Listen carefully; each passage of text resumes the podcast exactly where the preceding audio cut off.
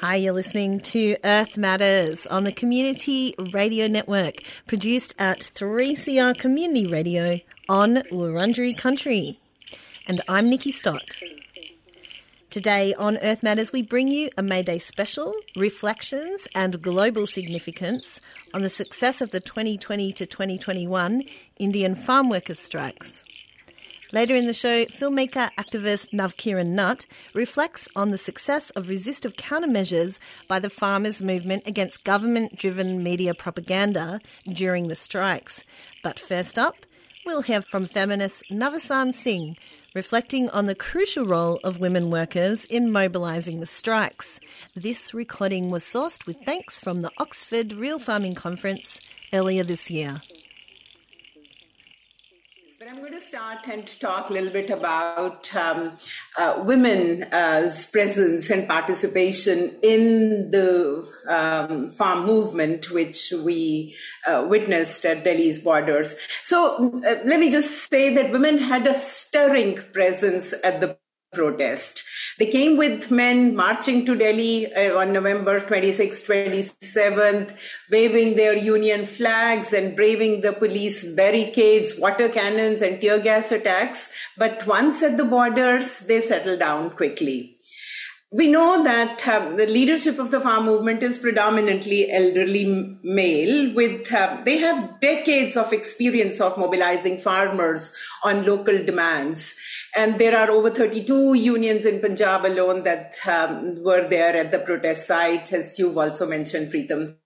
And a few of these unions do have women's wing, which are led by women, but by and large, women are not in leadership positions in farm unions. However, women were the backbone of the back end. They were collecting food and funds. They were talking to the press. They were managing the stage. They were mobilizing support for the movement in the families. And in the build up to the Farmers' March to Delhi, women's role in mobilizing through the use of folk form jago, uh, which means um, which is a folk form used in uh, rural Punjab when there is um, um when any um, uh, uh, festival or any uh, ceremony has to happen, women go around in the village late at night singing and giving the message of the event. And women used Jago message uh, of the protest uh, to an exemplary, um, uh, in, in an exemplary manner, just run up to the um, this march. So um, to be noted, one important part is that women from Punjab were not first time protesters. In the initial days of the farm protest, commentators um, from Delhi especially struggled to understand the phenomena of women joining the movement. There was an element of surprise um, while noting that, oh, quote unquote, thousands of them emerged from the seclusion of their homes in order to join the protests. But women in Punjab have been mobilized for at least two decades, if not more, and mostly by left farmer unions. This is a phenomenon of left farmer unions. And these are women from marginal and small land holding farming families. And over the years, they were, um, they, um, farm unions mobilized women, uh, unions as they were mobilizing, unions also encountered the question of women's citizenship, their right to public sphere, their right to participate in popular struggles, and some of the unions engaged with these questions seriously. So many farm unions have been marking, for instance, March 8th, um, International Women's Day, in a big way in Punjab, um, in rural areas. And on these, uh, on this day, they invite speakers from outside and hold rural conventions to educate their own cadre. And this has been happening um, for the last many years. I've been part of uh, uh, such rural um, events uh, on March 8th. So women's mobilization is also connected with many aspects of Punjab's left legacy. Um, but very significantly, Punjab has a very vibrant progressive cultural movement, um, which can be traced back to the late 60s. And today there are scores of rural theatre groups in Punjab, and we saw them at the regularly at the borders where farmers were protesting. These rural groups came and performed and inspired people who were sitting at the borders. And many of them are part of the umbrella organization called Punjab Lok Sabhyachar Charak Manch, uh, which is a cultural platform uh, committed to building a just society through a progressive cultural movement these um, all these groups do political theater and women are both part of the audience and also the lead performers in these uh, performances. Another very interesting tradition in punjab has been um, the all night cultural programs a tradition which began during the years of militancy. Uh, there used to be night curfews in punjab from 9 p.m to 5 a.m and since the people could not go out anyway they would collect before 9 p.m. and watch cultural programs all night. The tradition continued even after militancy ebbed, and these cultural programs mobilized women in large numbers, and women see themselves as part of the change movement. So, women have been in Punjab in the public sphere, and I've been watching women participate in the struggles for the last many years women know why they are in the movement. So um, while the movement was on um, uh, last year, the Chief Justice of India commented that women should go back and women should, we, we respect our women so much. These are harsh conditions at the borders and we feel very sorry for women and the elderly. And the Chief Justice actually appealed to farm leaders to send women back which was extremely unfortunate. And um, many say that, oh, this is part of the attitude of many men um, towards women, but it was not. It was much deeper. Um, I think it was about not accepting women's claim to the public space.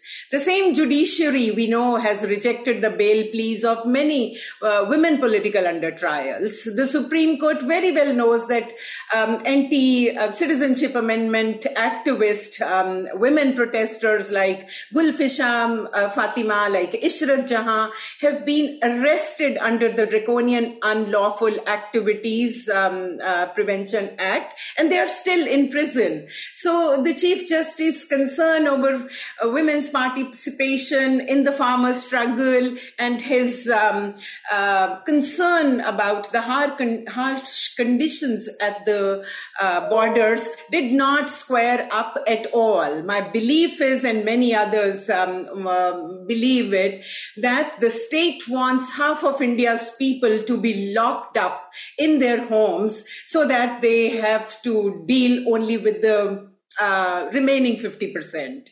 But today, women's presence um, is acknowledged um, in the farm movement, and women's formidable presence has successfully broken the convention where politics is imagined as a male arena of activity. And the layer of masculinity attributed to the farmers' movement actually stands demolished today, and we say it with much pride. Um, the movement also saw a number of women leaders emerge who will now be important actors in the unions. And this movement was also important for women to reflect on earlier movements where women have been part. And we, we know from the history, right from Tebhaga and Telangana movement to also uh, movements in Punjab like um, Better um, Khush movement, the um, uh, anti-betterment levy, movement that happened in the 50s and the 60s where women were very active. But once the movement was over, the women were expected to go back to cooking chapatis and endure domestic violence silently. So these issues came up in the conversations at the borders and the failure of the leadership of the earlier movements uh, to understand and theorize the nature of participation of women or paying attention to what they were saying to help to transform the gender social relations was clearly on women's watch. They threw back the challenge at the present leadership um, uh, of farm movement that this struggle will only be half as strong, half as vibrant if women had not joined the movement. And let me come to my second point now about after the presence of movement, what did women bring to the farm movement? Um, agrarian crisis, as we all know, is writ large on the body politic of rural India. Landlessness, falling incomes and rising costs of farming, mounting uh, farm debts, ecological crisis manifestation, manifesting in degradation of environment, um, of health and water, lack of employment in farm sector, especially for women, and increasing hold of corporate giants on the lives of farmers, to name only a few, um, um, um are part of the crisis. The crisis also erupted in the form of suicides of farmers and agriculture labor who were unable to repay farm loans.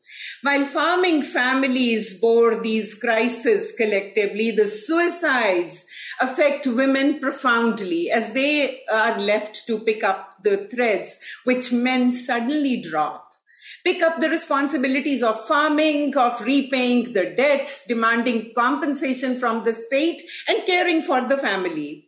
So in late January in 2011, just a month after the Morcha began at the borders, women farmers and laborers from the families of farm suicides in Punjab joined the protesting farmers at the borders. They carried with them the pictures of their dead relatives. Some held two, embodying the crisis from the Bibi Gulab Kaur protest stage where they, uh, the, these women, the families assembled, when they held the grainy pictures high of their dead relatives, it was like a wave of corpses rising. And I remember Joginder Singh Ji Ugrahan was at that time, and he he said um, um, from the stage that the debt-ridden families have been carrying their dead on their shoulders. With the new uh, laws, the crop of suicide will only swell. And so women had brought to the protest their experience of crisis not only of losing husbands, fathers, or sons to farm debts, but also came women laborers who are landless, but dependent on land for their livelihoods, which was now threatened. We learned from them that if cotton crop fails due to bollworm disease, farmers suffer the loss of their crop, but the farm workers, mostly women, lose their seasons of employment. Farmers seek compensation for a failed crop, but who compensates lost labor? So women asked these questions and came the farmer women who had no land and no prospects of employment coming to the borders asking, what is in it for us in these laws? So with their joining the movement, the farm movement's claims on state have expanded. Women have been working in their unions, but they have also been organizing themselves. Kisan Mazdoor Khudkushi Pidit Parivar Committee, uh, Committee of Farmers and Labor Suicide Victim Families is a shining example. This committee was founded by a young person, Kiranjit Kaur, a young university student whose father died um, um, because of um, uh, farm crisis. And she after he died she had been going from village to village collecting data on women whose husbands sons fathers fathers-in-law committed suicide. The committee calls these suicides institutional murders.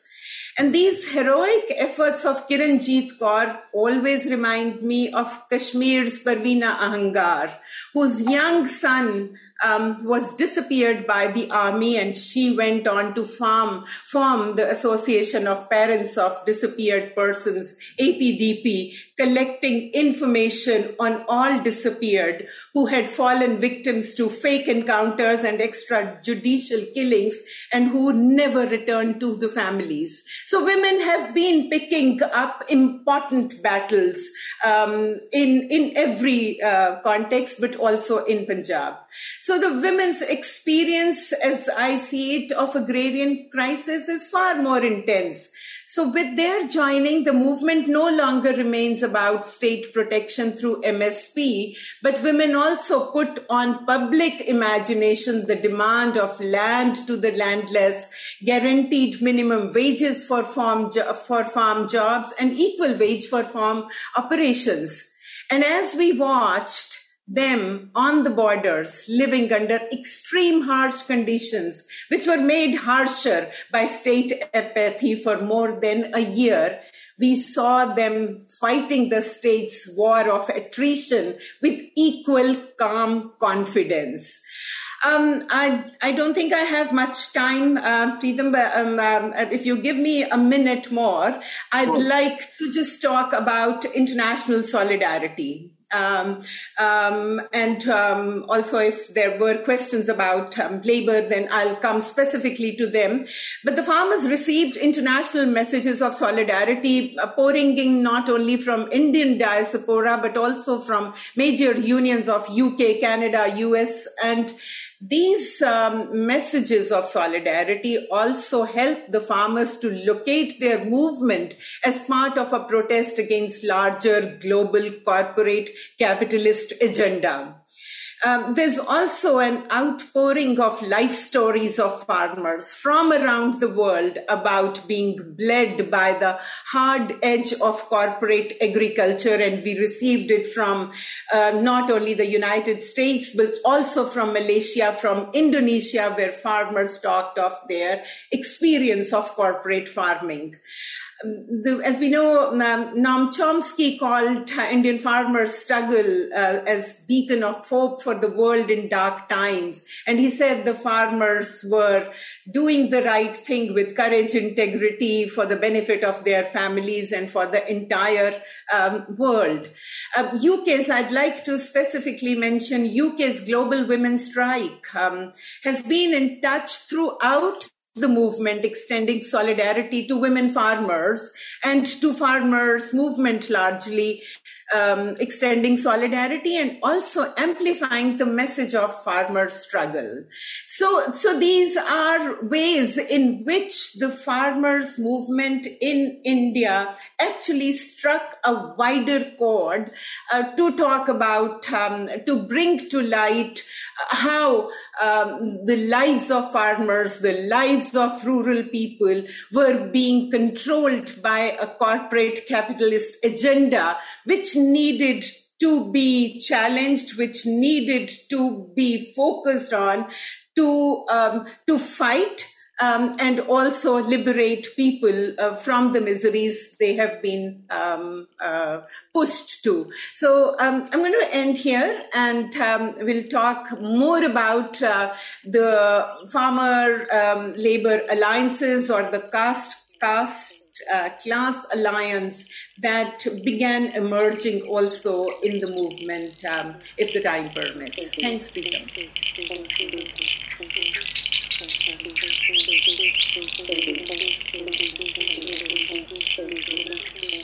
You're listening to Earth Matters on the Community Radio Network.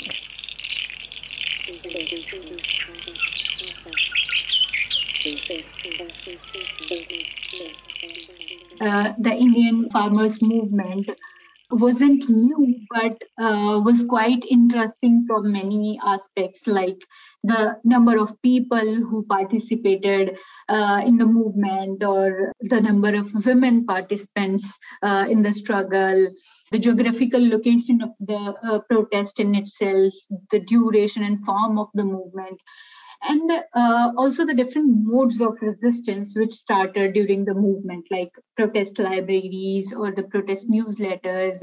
And uh, the protest sites in itself uh, became uh, temporary uh, villages for the protesters. So like from all these aspects uh, maybe it wasn't the first time it all happened but definitely uh, it was quite interesting to uh, observe them closely and now to talk about them. And uh, oh, also also taking the uh, rabid hatred uh, and the lies spread by the bjp government and the bjp it cell here in india uh, i guess it, it is the first time uh, that a resistance movement has taken the virtual challenge seriously uh, and has given a meaningful political counter to the domination of BJP on the same uh, contested space. Uh, all of this uh, hasn't happened on its own. Rather, uh, the young generation was deliberately given these responsibilities to take up the virtual challenge. Uh, uh, and and so so that the uh, technology and language uh, don't become an obstruction uh, for the popular movement. this movement has taught us that when the government gains total hegemony of all media uh, and communication channels, the people turn to new ways and uh, mediums to voice their resistance.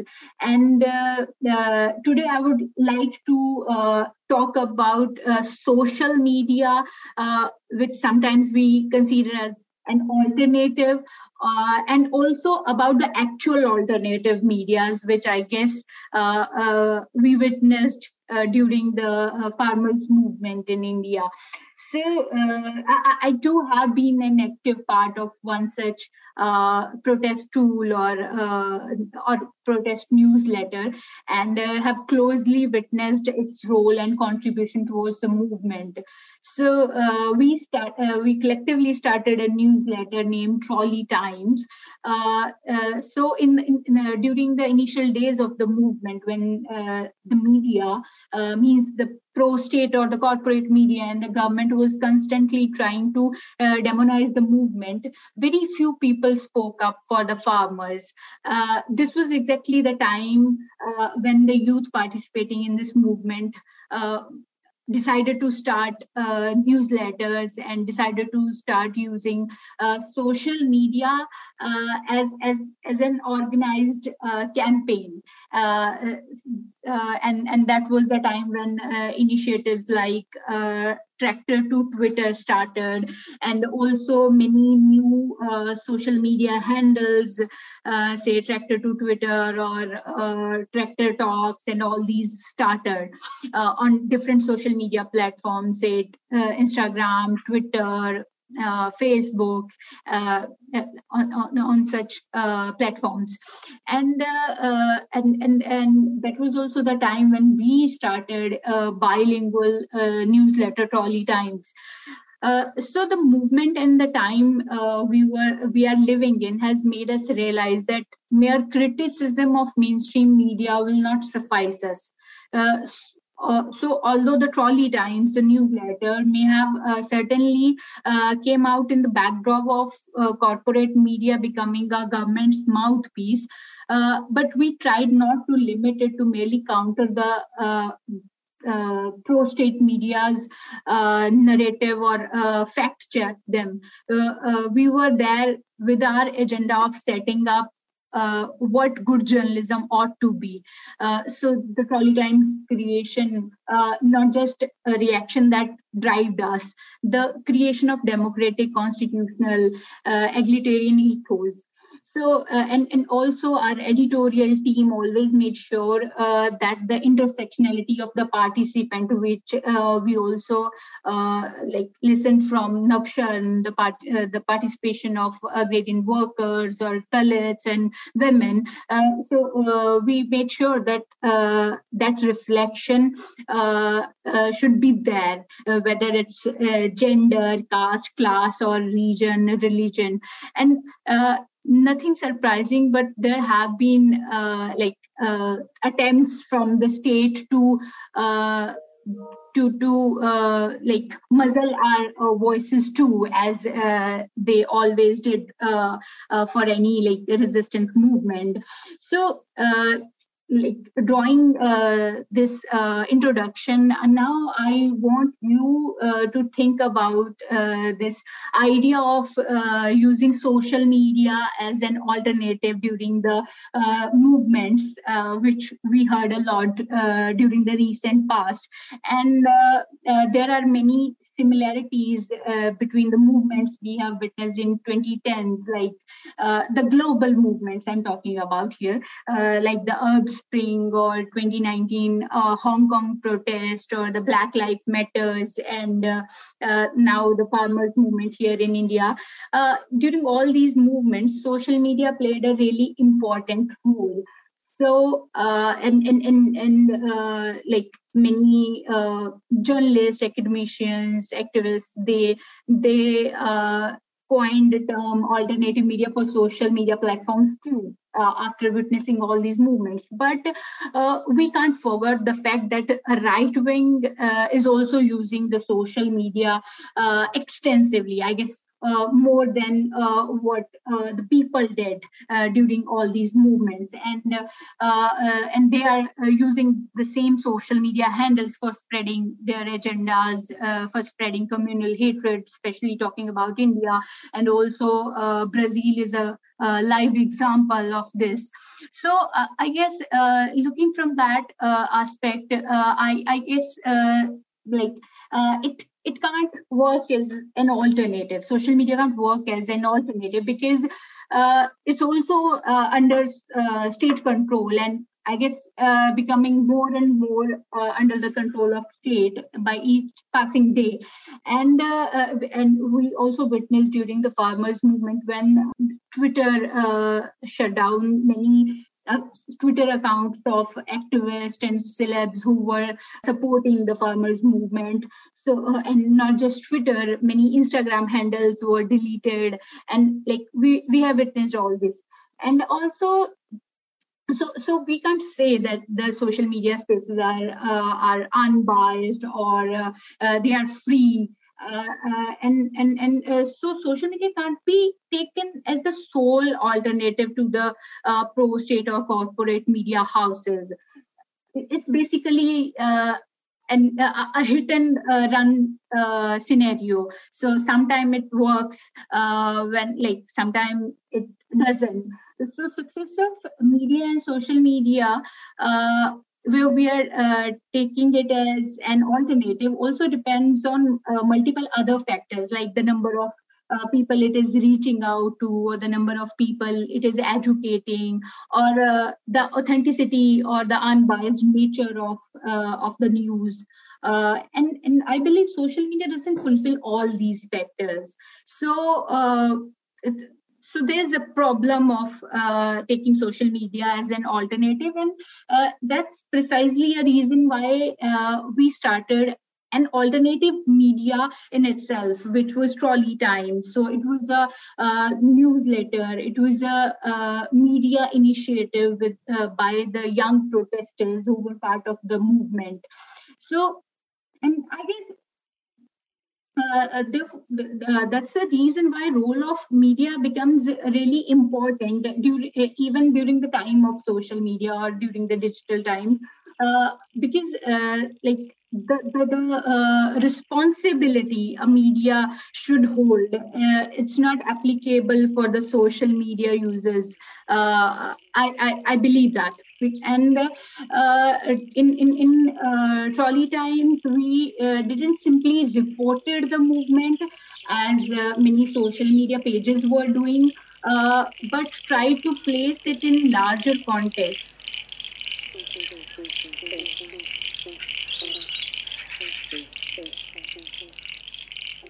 You've been listening to Earth Matters on the Community Radio Network. Today on the show, we heard a May Day special reflections and global significance on the success of the 2020 2021 Indian farm workers' strikes with filmmaker activist Navkiran Natt and feminist Navsharan Singh, reflecting on the crucial role of women workers in mobilising the strikes.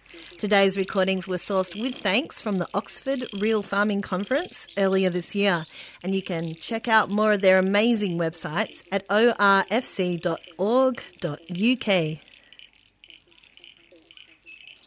And you can find today's podcast and all the details and links from today's show at 3cr.org.au forward slash Earth Matters. And if you're already listening via a podcasting service, we'd love you to subscribe and why not rate us and give us a review to help spread the word. Earth Matters would like to thank the Community Broadcasting Foundation for their generous support and the Community Radio Network for all their hard work in getting this show out to you. Earth Matters is produced at 3CR Community Radio in Fitzroy, Naarm, and we can be contacted at earthmatters3cr at gmail.com. And of course, you can also find us on your socials. That's all for today, but don't forget, tune in next week for more environmental justice stories.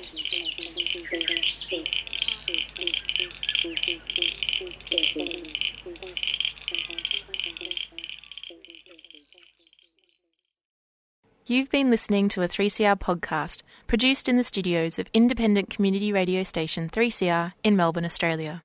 For more information, go to allthews.3cr.org.au.